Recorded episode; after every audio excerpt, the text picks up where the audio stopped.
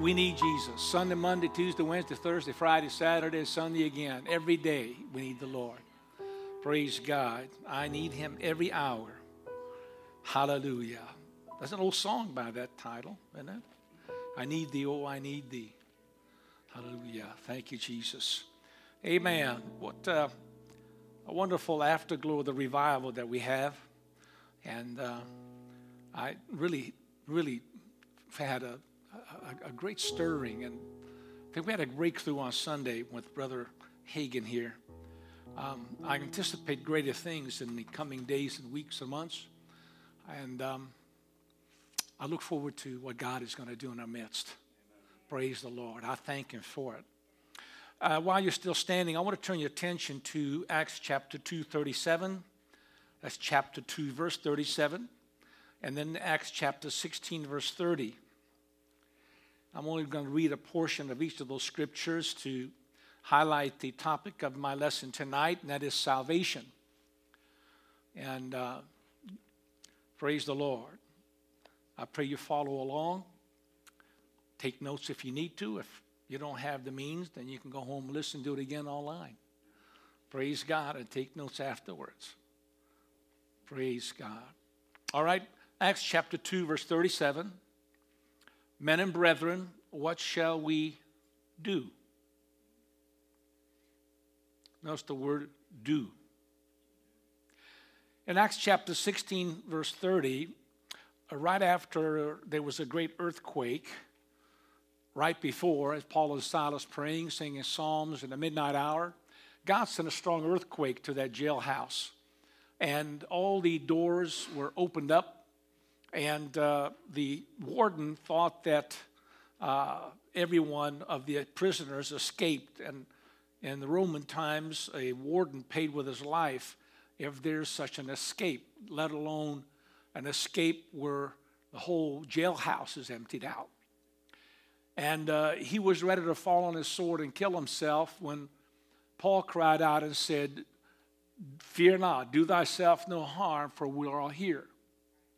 And in response to that, that jailer, that warden came and, hallelujah, in that jailhouse, and he knelt down before Paul, trembling, and said, This question, sirs, what must I do to be saved? The most important question anyone could ask. Sirs, what must I do to be saved? And Paul preached Jesus Christ and Him crucified on the spot. And by the time he was done, he baptized him and his whole household in Jesus' name. And I presume they were filled with the Holy Ghost. It doesn't record that, but the Bible says this whole house was saved. And if it's saved, that means that he got the whole ball of wax. Amen. And uh, so my topic is salvation. Now let's pray. Lord, in Jesus' mighty name, we praise you, we worship you, and magnify your name. And I pray, O oh Lord, that your anointing hand will be upon this preacher. I'm upon, O oh Lord God, this word that you've already anointed, but Lord, let it come forth with your anointing and with your strength. Let it go forth in every heart and every mind, not only in this auditorium, but also to those, O oh Lord, who are watching online. And I pray that it would be to the glory of your name and to the edification of your people in Jesus' mighty name. And let the church say, Amen. Amen. Praise God. You may be seated. Thank you so much for standing. This is uh, session number five of our series of the basics of Christianity. And while some of this material will be basic. It will really be for some people strong meat, at least getting there. And so I, I ask you to put your thinking cap on tonight and uh, think scripture and think about the principles that I will bring forth. And uh, just take it uh, with the Holy Ghost anointing that uh, you and I both need to receive the word, and then God give us the illumination and the understanding. Okay, so salvation is a very, very important matter. I think you know that. It has eternal consequences, individually and, and congregationally. Uh, it's the reason that this church is in existence. It's to, uh, to, to preach the gospel by which the truth is, is expounded, and by that truth, people can be made free and set free. And uh, that's really what salvation means. When you look at what salvation is all about, it comes from a Greek word translated from sozo, S O Z O, which means to save, to deliver, to protect, to heal, and to preserve. It's in a general sense. But when you speak of spiritual matters and theology, salvation really means to deliver a person or soul from the power and effects of sin. The power of sin and the effects of sin. Because sin is a power, it is a powerful power that keeps people enslaved. But the problem is that with that sin that keeps people enslaved also comes a, an effect, a punishment, a coming judgment. So when we're talking about salvation, it means deliverance of a person or a soul from the power of sin and from the effects of that sin. So that one, you can come out from under the governing power of that sin and come out and be saved from the judgment and punishment of that sin. And that's what, uh, that's what, what salvation is all about. It's to redeem us from spiritual death. Spiritual death. And right here, I want to identify three kinds of death. I think you and I are all pretty much familiar with physical death. And physical death would be defined as a separation of the human spirit from the body. When your spirit departs from the body, you're dead physically. The Bible says that the spirit goes back to God who gave it, and your body goes into the ground from whence it came. That's physical death. Then there's spiritual death. It's the separation of the body and soul from God. There's that disconnect from the Spirit of God. And that's what happened to Adam and Eve in the garden. God warned Adam and Eve, and He said, The day that you eat of this tree, the tree of the knowledge of good and evil, that day you shall die. And He was not speaking physical death, although that also took place after the fact. That's part of the consequence. But immediately a, a spiritual death took place, and God separated Himself from Adam and Eve, and there was a disconnect between their spirit and God's spirit and they became spiritually dead. And every person who has ever been born from Adam and Eve were born sinners because sinful people reproduce sinful people, just as apple trees reproduce apple trees. Orange trees reproduce orange trees. Banana trees reproduce banana trees. But sin reproduces sin. Sinful people reproduce sinners. And so God told them, A day that you eat of that fruit, you will die. And they did. They died a spiritual death.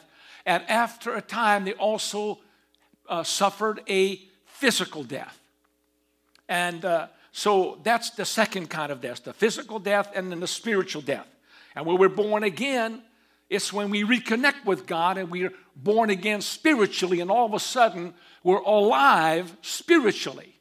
Now we have a reconnection, a, a, we have a reconciliation with God. And now we can walk with Him and talk with Him just like Adam and Eve did, and even more so in the beginning because Adam and Eve did not have the Spirit of God inside of them. We do.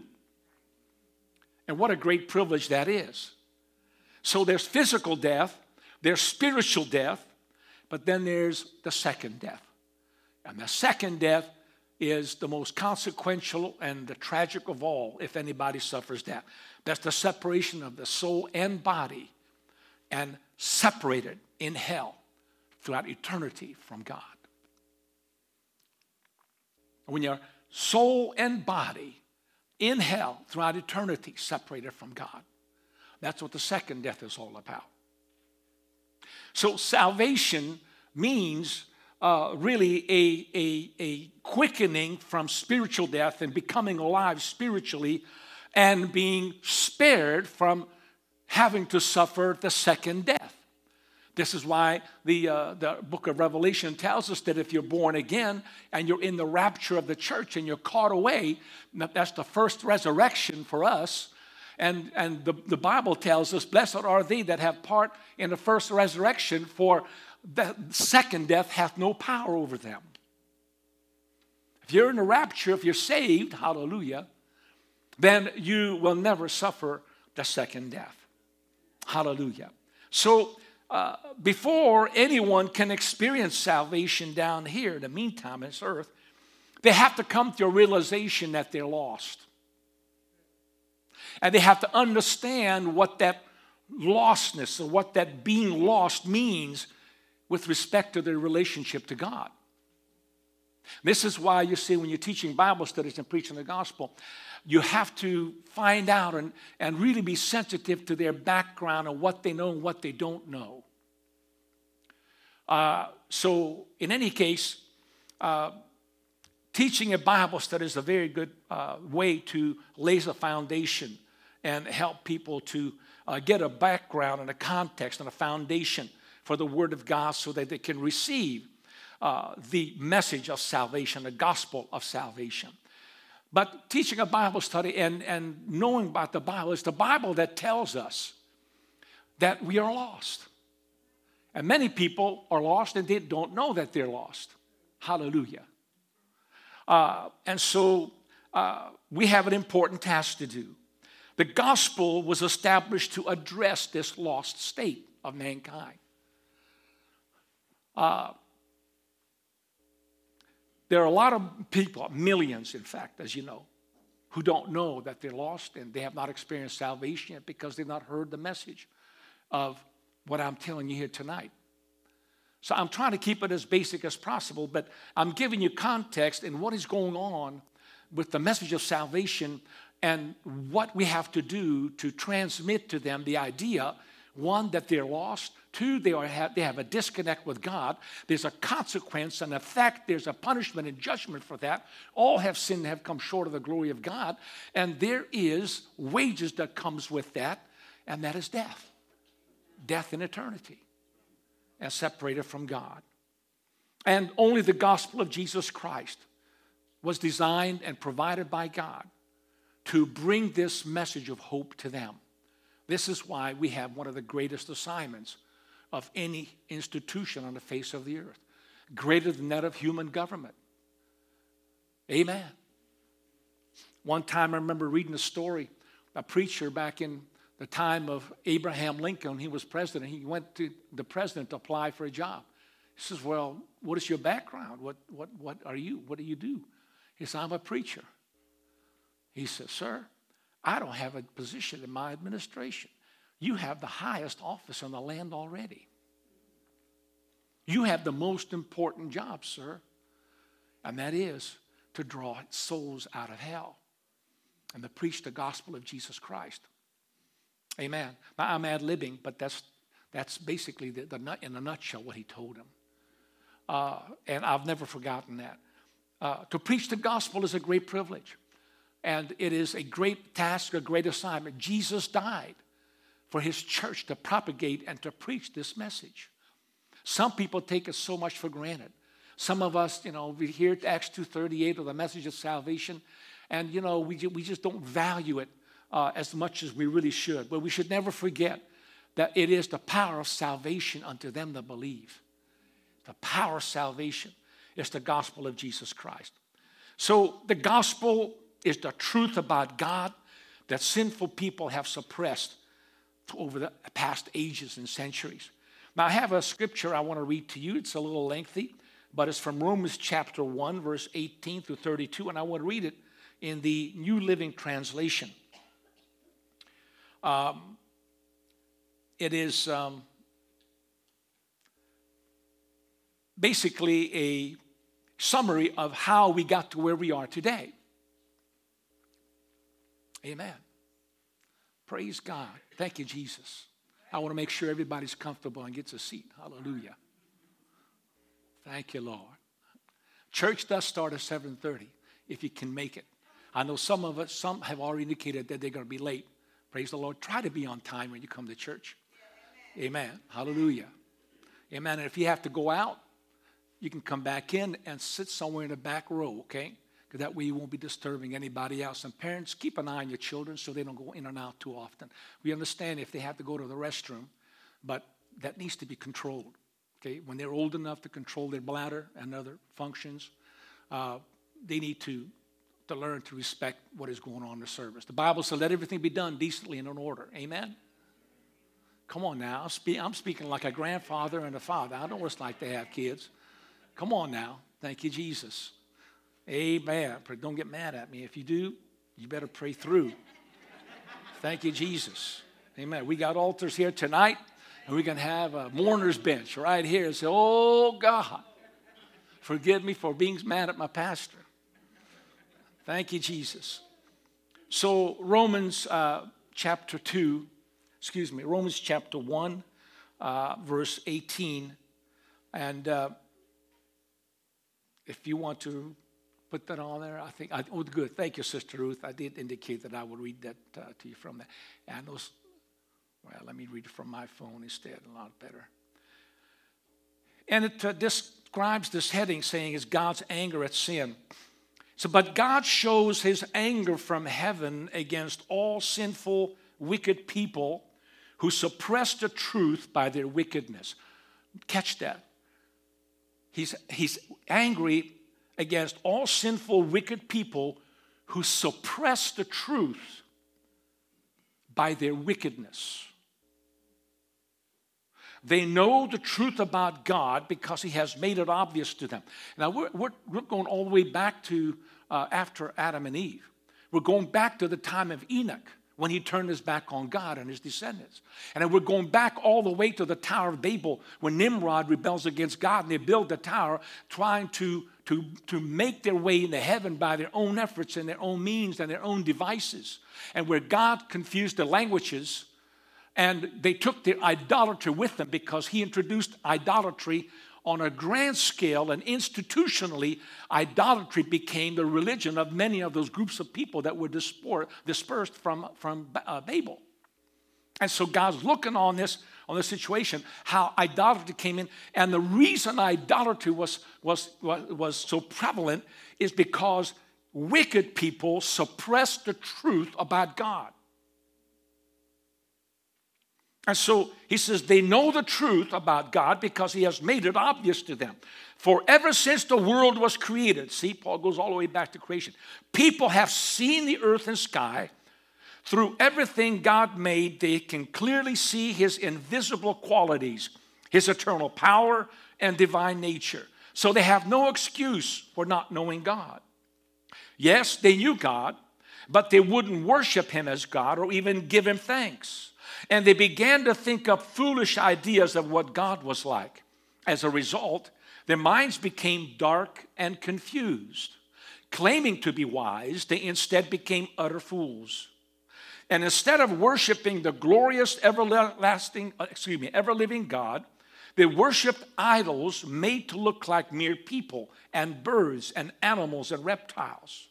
So God abandoned them to do whatever shameful things their hearts desired. As a result, they did vile and degrading things with each other's bodies. They traded uh, the truth about God for a lie.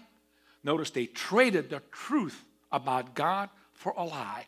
So they worshiped and served the things God created instead of the Creator Himself, who is worthy of eternal praise.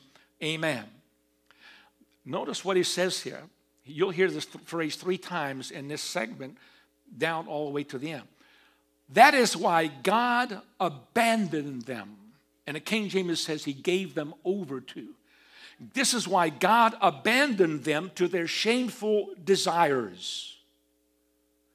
God didn't abandon them because He had abandoned them first. He abandoned them because they were so bent on suppressing the truth about Him, about worshiping Him, and turning to things that are not God's. And because they turned their backs on him, God turned his back on them. That's how the world came into this sad situation that we're in even yet today. They traded the truth about God for a lie. So they worshiped and served all day. verse 26 again, that is why God abandoned them to their shameful desires. Even the women turned against the natural way to have sex and instead indulged in sex with each other. And the men, instead of having normal sexual relations with women, burned with lust for each other. Men did shameful things with other men, and as a result of this sin, they suffered within themselves the penalty they deserved. Since they thought it foolish to acknowledge God, here it is again, listen, He abandoned them to their foolish thinking and let them do things that should never be done. Their lives became full of every kind of wickedness, sin, greed, hate, envy, murder, quarreling deception, malicious behavior, and gossip. They are backstabbers, haters of God, insolent, proud, and boastful. They invent new ways of sinning and they disobey their parents. They refuse to understand, break their promises, and heartless. Uh, another uh, expression in King James says they are um, oh, what's the word? They are implacable. Impla- you can't placate them. You cannot appease them in any way. You cannot reason with them. So when you're teaching a Bible study and you're working on somebody, and if they're so polluted with wickedness, you have to gauge them, their response if there's no peace, to, if, they, if there's no way of the peace, and if they're not listening and they're constantly contrary and offensive and abusive, you turn away from them. That's what Jesus calls uh, the danger of casting your pearls before swine. You don't share the gospel with that kind of person. Ooh, that sounds almost contrary to sound doctrine, doesn't it?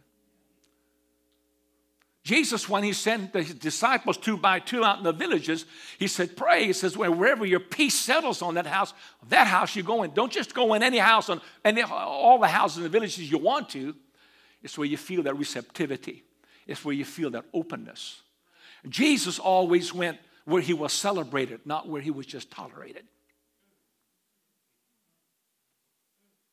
And so Paul's talking here about both Jews and Gentiles. He talked about the world at large. He says they invent new ways of sinning and they disobey their parents. They refuse to understand. Notice, refuse to understand.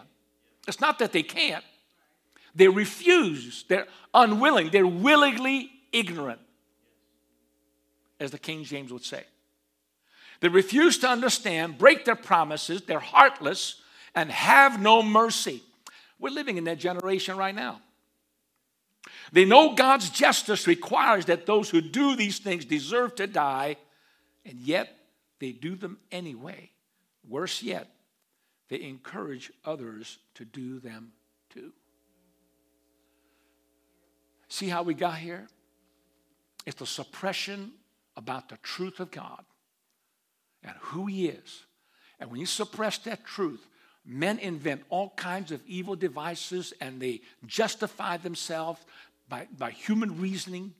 And, and, uh, and we end up with all of these uh, manifestations of, of the works of the flesh that Galatians 5 also describes.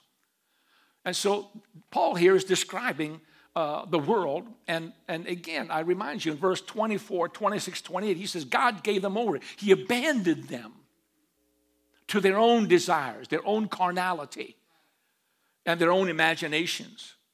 And this abandonment, as I mentioned, began with Cain and then continued all the way through uh, Babel with Nimrod.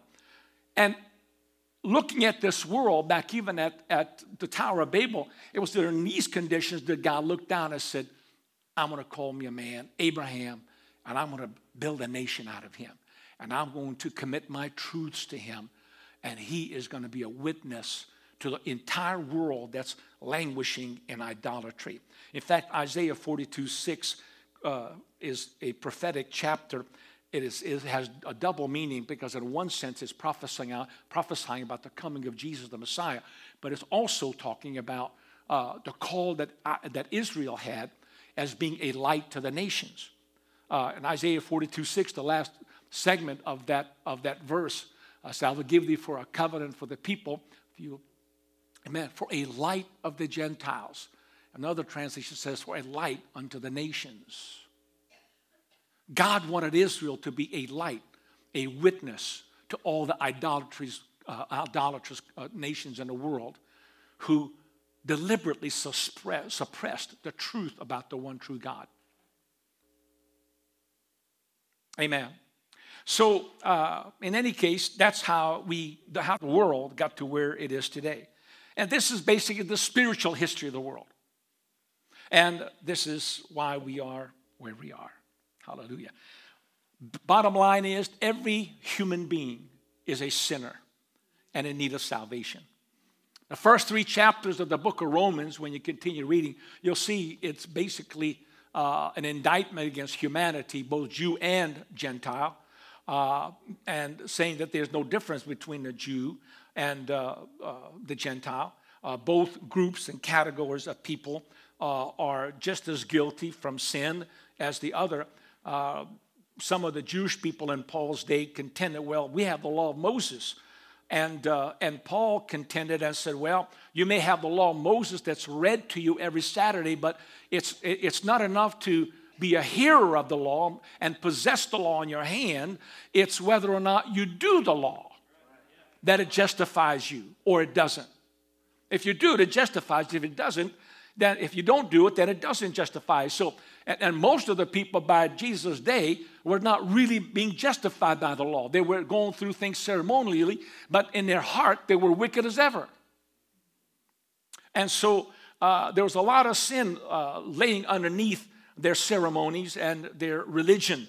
And Paul was basically telling here in the book of Romans that, that even though the Jews may have the law of Moses, they're still condemned condemned by the law because they heard the law but they didn't obey it. As far as the Gentiles were concerned, Paul contended well, they didn't have the law of Moses, they didn't have the Old Testament, but they were condemned by conscience because the Gentiles themselves also had a very basic uh, understanding of right and wrong. And we had that from the time that Adam and Eve took the fruit of that tree of the knowledge of good and evil. Basically, they had a, an understanding of what is right and wrong. Most of the Gentile nations do. I think every society understands that it is really wrong to take a human life. It has been that way for most civilizations. There have been exceptions to the rule, let's say at least. But they have practiced human sacrifice and so on. And they justified it many times, especially in sacrificing a human to idols, you know, that they're doing it to appease a higher power, even though God never required that. The, the true God, real God, never did. But in short, all of mankind, Jews and Gentiles, is under sin. In Romans 3:10, the Bible tells us that there's none righteous, not one. In Romans 3:19, we're told that all are guilty before God. And in Romans 3:23, for all have sinned and have come short of the glory of God. And because all of mankind is under the sentence of death because of sin, Romans 6:23 says, For the wages of sin is death, and James 1:15, sin when it is finished bringeth forth death.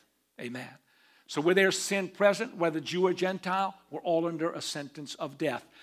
Thus, we all need the message and hope of salvation from the power and effects of sin. Amen. So, not only does each man need salvation, but there's nothing that any individual can do to save themselves from the power and the effects of this sin. We needed the deliverer.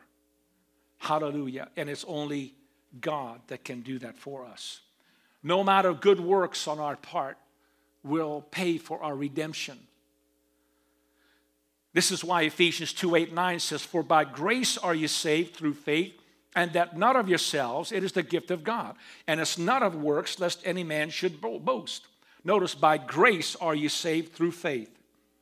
It's not just grace alone, but grace through faith. It has to be both. In fact, faith, meaning obedient faith, because faith brings forth fruits of works of faith.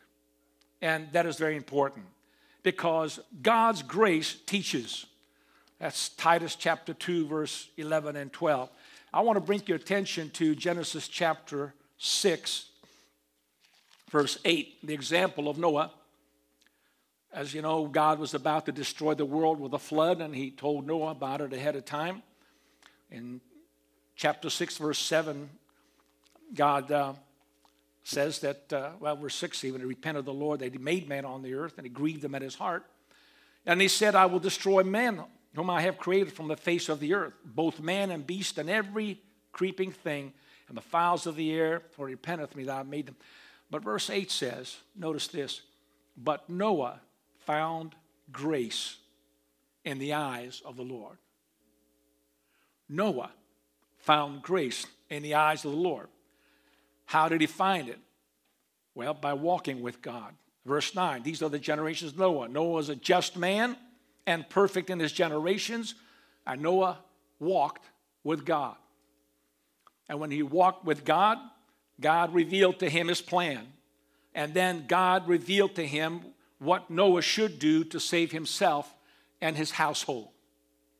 Now, please note, Noah found grace in the eyes of the Lord. Then God provided the plan. Told him to build that ark, He gave him dimensions. And Noah had to accept the plan by obedient faith. Noah had to act upon the plan. Works of faith. And then Noah had to build the ark according to God's specifications. He couldn't just use any other numbers that other than what, the, what God gave him. And so, by faith, he had to obey God's command and God's plan. So, the question is did Noah build the ark to be saved? Or did he build the ark because he was saved? bring it to, bringing it to modern day argument with respect to the grace of God and salvation. Did Noah build the ark to be saved, or did he build it because he was saved? And if he was saved by grace alone, why did he have to build the ark? Why couldn't he just say, Well, God's got it all taken care of, and when the waters come, he'll make sure that I float on top, even though I don't know how to swim? Hey, does that make sense? but the Bible says that he was moved to fear. In fact, uh, I'm going to go to uh, he, uh, Hebrews chapter 11, if you go there with me. Hebrews chapter 11, verse 7. But while you're looking for that,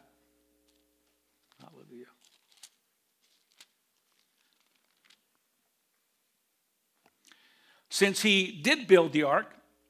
Now, the question is, too, did God save him or did Noah save himself? Hmm? That was just, just, just a rhetorical question. Think about that. Noah found grace in the eyes of God. And God gave him a plan to build an ark. He says, I'm going to destroy the earth, but now I want you to build an ark and then when you finish it, I want you and your wife and your sons and their wives to go in. I, I read it for myself, and you can see it for yourself as well. He told him that this is going to be for you.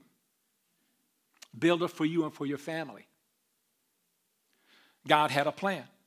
So Noah goes out and builds the ark. And so now the question is did God save him or did Noah save himself? Because after all, it was he who had to build the thing. Would he have been saved and his family if he didn't build the ark? Hmm? No, I agree. Even though it was a rhetorical question. But, but I would submit to you tonight that the answer to that question, did God save Noah or did Noah save himself, is really twofold. Because it took both. It took God to provide the grace on the plan, and it took Noah to have obedient faith to obey that plan. And it's, the same thing today. And the book of Hebrews, chapter 11, verse 6, tells us, but without faith it is impossible to please him. For he that cometh to God must believe that he is, and that he's the rewarder of them that diligently seek him. Verse 7 By faith, Noah, being warned of God of things not seen as yet, moved with fear, prepared an ark to the saving of his house by the which he condemned the world and became heir of the righteousness which is by faith. Amen. Condemned the world, meaning he witnessed against them, that he heard from God, he built the ark according to his plan and specifications. Nobody else made preparation for it. He preached for a hundred plus years about the coming of rain and coming of destruction. Nobody believed him. But Noah believed him, and the Bible says that uh, he was moved with fear. Amen. But notice, I'll get back to that a little bit, but he was moved with fear and he prepared the ark to the saving of his house. Now, when it says his house, it's not talking about his literal wooden house, it's talking about his family, his household. Amen.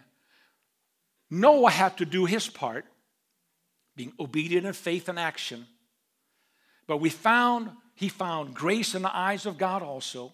And you and I, who have found grace in the eyes also, we also have to do our part in obedient faith to do God's plan in our lives that will result in your salvation and mine. Now, notice he says, uh, moved with fear and not in fear. That's important because in the New Testament scripture uh, that I will quote to you, also says with fear, not in fear. Mark that down, all right? Uh, because, again, there's some things that God does and there's some things that you and I have to do by obedient faith. Case in point, Acts 2.40, Paul, excuse me, Peter finishing up his message on the day of Pentecost, he says, save yourselves from this untoward generation. Now, how can a person save himself? Well, they can't. They can only do their part.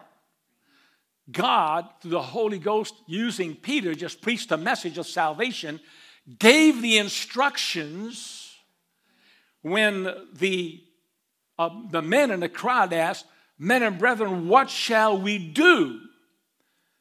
Peter said to them, Repent and be baptized, every one of you, in the name of Jesus Christ for the remission of sins, and you shall receive the gift of the Holy Ghost. Those are the instructions from God. Now, Peter says, save yourself. Do your part. You've got the plan, you've got the specifications, you've got the dimensions of the ark. Now build it yourself. How? Repent. Come to the altar, repent. Get baptized in Jesus' name. Let the name of the Lord be called over you. Fill, be filled with the Holy Ghost. Do your part. Yield your tongue and let the Spirit speak through you. Experience the new birth. Then walk with God as Noah did in fear and trembling. Philippians chapter 2, verse 12. Wherefore, my beloved, as ye have always obeyed, notice that word? Not as in my presence only, but now much more in my absence work out your own salvation, here it is again, with fear and trembling. Not in fear, with fear. And that really means a healthy respect. It is keeping in mind that this is serious business. And, and yes, God loves us and He wants to save us, but you better give it serious attention and make sure you don't mess up because, you know, God just doesn't tolerate negligence. How shall we escape if we neglect so great a salvation. God said that to the word, and anointing to the prophet. How shall we escape if we neglect so great a salvation? And the only way you can avoid negligence is by giving it serious attention and understanding that if you mess up or you make a mistake, you may not end up where you thought you would. Truth, anyhow. Not in fear, but with fear. Respect. A healthy respect. Keeping eternity in mind. Hallelujah. 1 John 3 3 says, Every man that have this hope in him purifieth himself. There we go. See, God purifies us in water baptism, and he does his part, that we have to do our part. Hallelujah. Purifieth himself even as he is, he is pure. That's what holiness and walking in sanctification of faith is all about.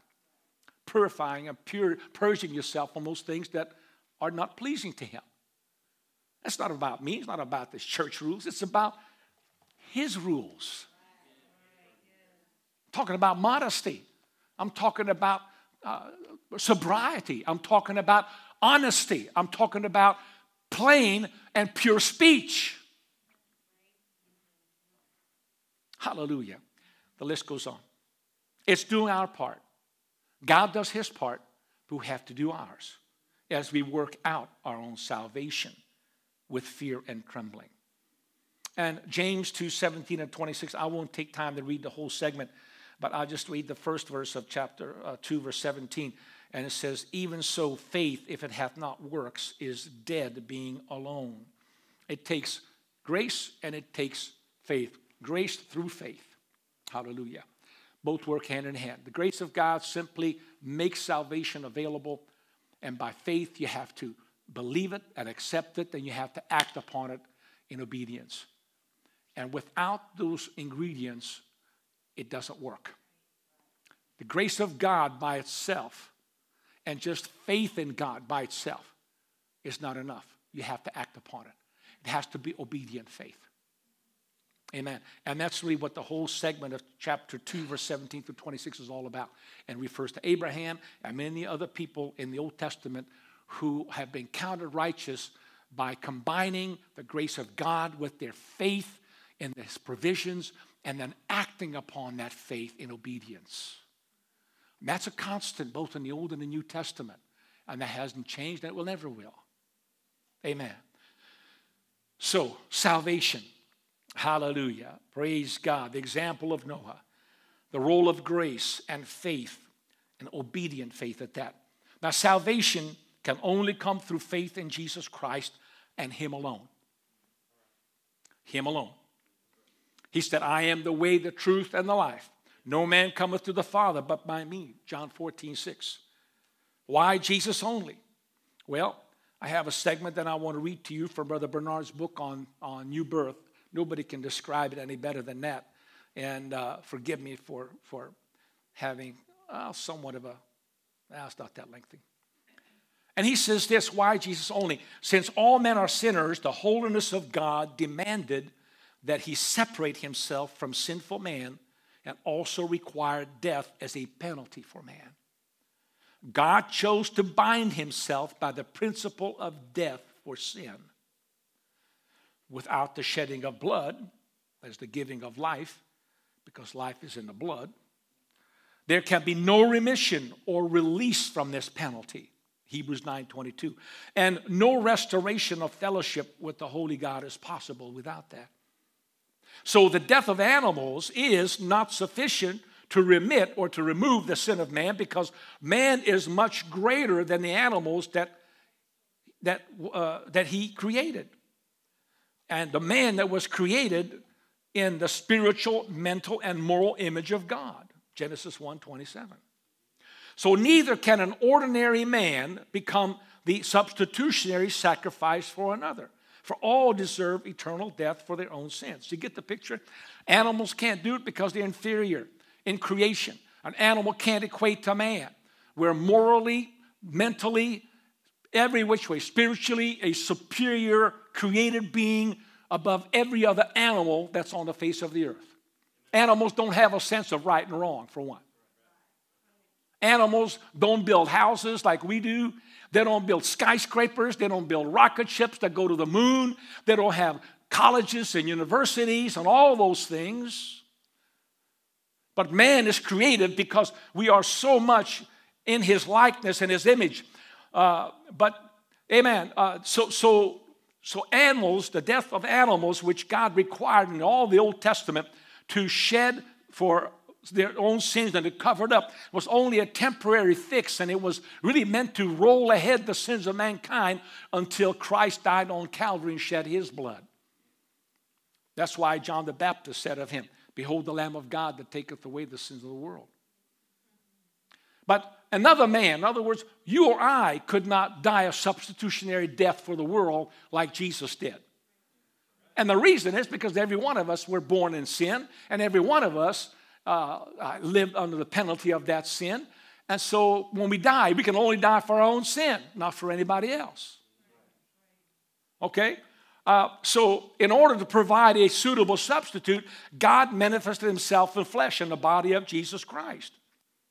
See, after Adam and Eve fell into sin, and all of mankind after them became sinners, Christ is the only sinless man who has ever lived. So, he is the only one who did not deserve to die because he was not a sinner. He was born without sin. He was the only one that could be a perfect substitute for you and I. Therefore, his death on the cross of Calvary became a propitiation, that is, a payment uh, it, uh, to appease an angry God. That's literally what the word propitiation means. So, Calvary became a propitiation or atonement and the means by which God can pardon sin without violating his own holiness and justice. God in his nature is holy. He's got to judge sin. In other words, every human being that comes into his presence has to somehow be forgiven or has to have dealt with his sin before he can step into God's presence. Otherwise, we'd all burn up and die. The Bible describes God's Spirit as a consuming fire. Why? Because it's morally totally pure, and you and I are not. And so we have inherent sin. We have uh, sin that, that we're all a part of in this world. Amen. Even as born again, we have a, a, a, body that is, is subject to sin and temptation still. Amen. And there'll come in a time when we'll get a new body and we'll go into a new place that we won't have to deal with that anymore. But in the meantime, we're still subject to that. And so, uh, so God has to satisfy the demands of his nature. And the demands of his nature includes holiness. So he's got to deal with impurity that comes in his presence. And the only way he could do it and to justify allowing you to come into his presence is to look at that substitutionary death of that body that he presented himself in, shed his sinless blood.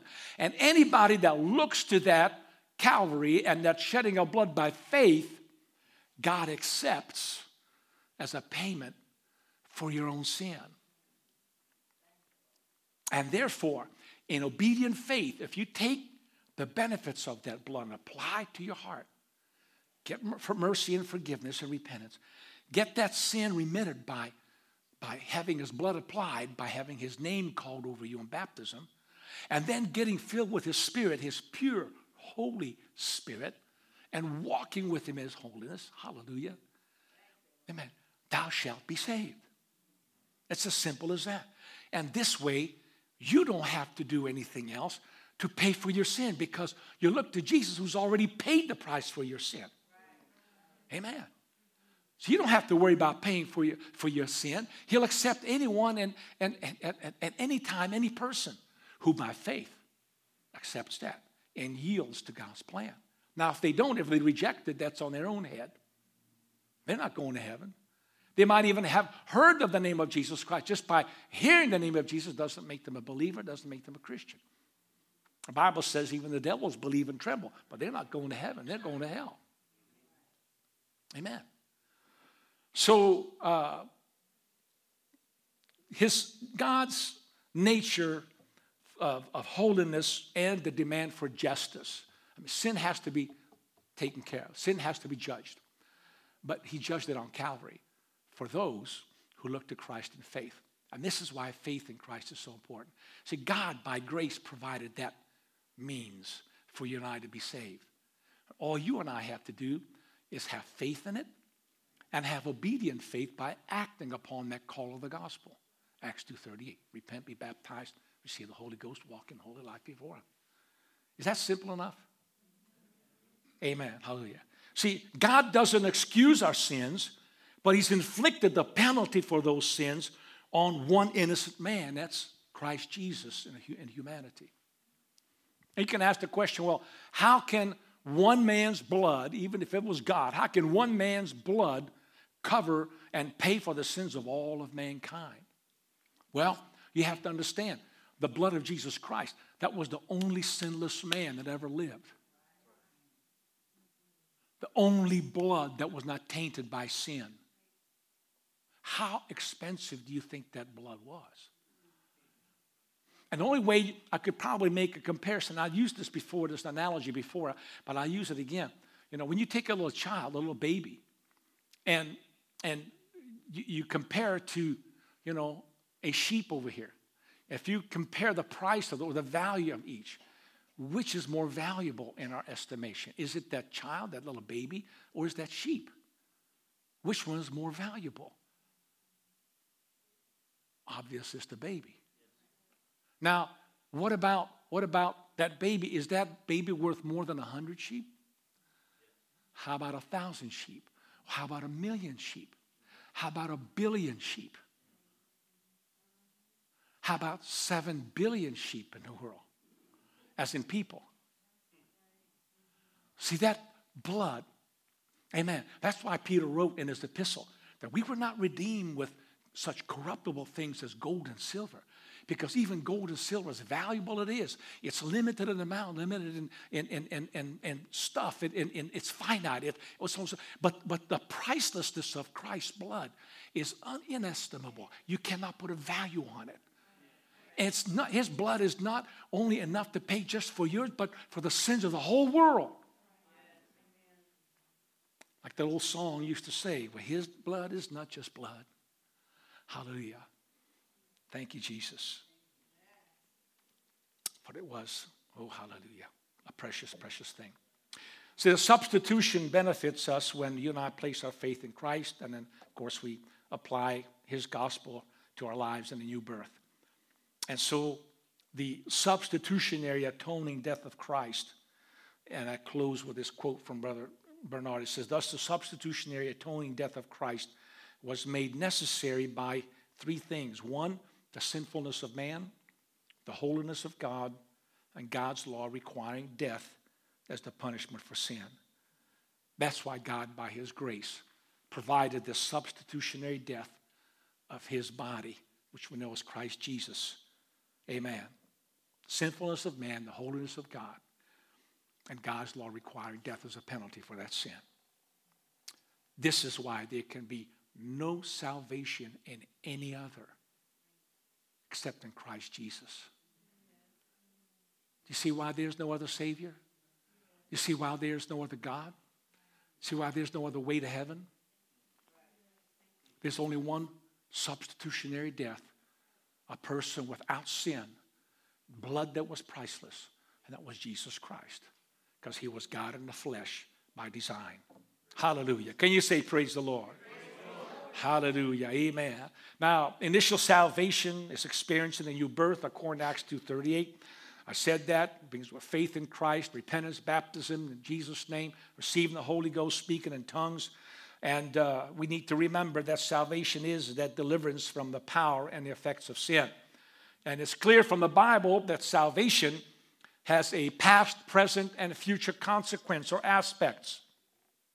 Brother Bernard also talks about this in his book. I can say I was saved. In fact, uh, in August of this year, uh, I, I, was baptized on my August 24th, 1975. Uh, so I'm talking about 47 years ago. Hallelujah. Thank you, Jesus. 47 years. That's amazing. Is that possible? But I'm saved now, too. So I was, I was saved back then as an initial experience, but I've been walking with God, and as I've been walking with God, and because I've been walking with God, I'm saved now. And I enjoy the forgiveness of sins and the power to live for God and the freedom from the power and effects of sin even today. So in the present, I have salvation.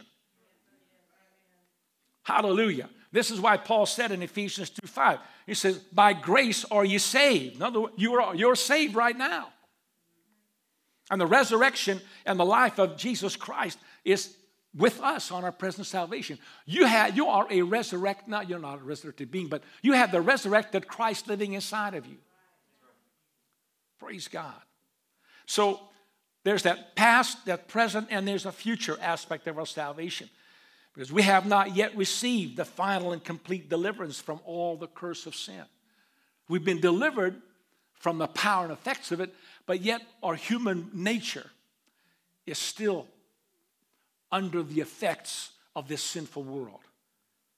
So we've not received that final and complete deliverance. That's why that part, when we get out of here, is future tense. I was saved, I am saved, but I shall be saved in the future. And there's a meaning of that for the future when I'm completely saved and finally saved, while we'll be completely firm, free from this world of sin and its gravitation, its temptation, its curses, its sickness, its wars, and everything that goes with it. But that's future tense. We still live in this sinful, imperfect world. We've got mortal bodies. We've got a sinful nature within us. We face temptation and we still have the ability to sin. Up there, no longer. That's why there's a salvation with a future aspect. I mean, to look, I look forward to it. Praise God. So our salvation will be complete only when we receive our glorified immortal bodies that will be just like the resurrected body of Jesus Christ. And I have a few scriptures for you. Romans 8 23. Listen to the exhortation of the word. And not only they, but ourselves also, which have the first fruits of the Spirit. And that's you and I too. Speaking to the Romans, but he's really speaking to us as well. We, which have the first fruits of the Spirit, even we ourselves groan within ourselves, waiting for the adoption, to wit, the redemption of our body. It's the rapture. So when the dead in Christ shall rise first, but then we which are alive and remain hallelujah, shall be caught up together with them in the air and meet the Lord in the clouds. So shall we ever be with the Lord. 1 Corinthians 15 51. And we shall all be changed in a moment, in the twinkling of an eye. And that's what he's telling the Romans here, too. We're waiting for that adoption. That's the final step. When we finally enter into that eternal adoption, we leave this temporal world and we step into eternity. Philippians 3 20 and 21. For our conversation, and conversation here in King James, as you know, is not just speech, it's behavior, it's walking, it's talking, it's everything about your behavior in this earth below. For our conversation is in heaven. We got to tie to it directly through the Holy Ghost. From whence, from heaven, also we look for the Savior, the Lord Jesus Christ, who shall change our vile body that it may be fashioned like unto his glorious body, according to the working whereby he is able even to subdue all things unto himself. Notice, who shall change our vile body. Look how he calls it this flesh. Now, place he says, In my flesh dwelleth no good thing. Nothing. I guess there's nothing good in me. Hallelujah. Amen. This is flesh. It, it's, it causes more trouble than, than anything else in the world. Hallelujah. And we got to trade it for uh, uh, a, a, a body that is brand new, something that is glorious. That's what he says in comparison. Verse 20, we should change our vile body that it may be fashioned like unto his glorious body. Your body is going to be glorious one day too. But that's in the future. That's future tense salvation. Hallelujah. Thus, the Bible often speaks of our salvation as a future event. Look at Acts 15 11. But we believe that through the grace of the Lord Jesus Christ, we shall be saved even as they, future tense, shall be saved. Hallelujah. And then Romans 13 11, stand with me if you will. Romans 13 11. And that knowing the time, that now is high time to wake out of sleep, for now is our salvation nearer than when we believed. We're getting nearer or closer to that future tense, the future moment when our body is redeemed in reality. In other words, from temporal to eternal state, from vile to glorious state.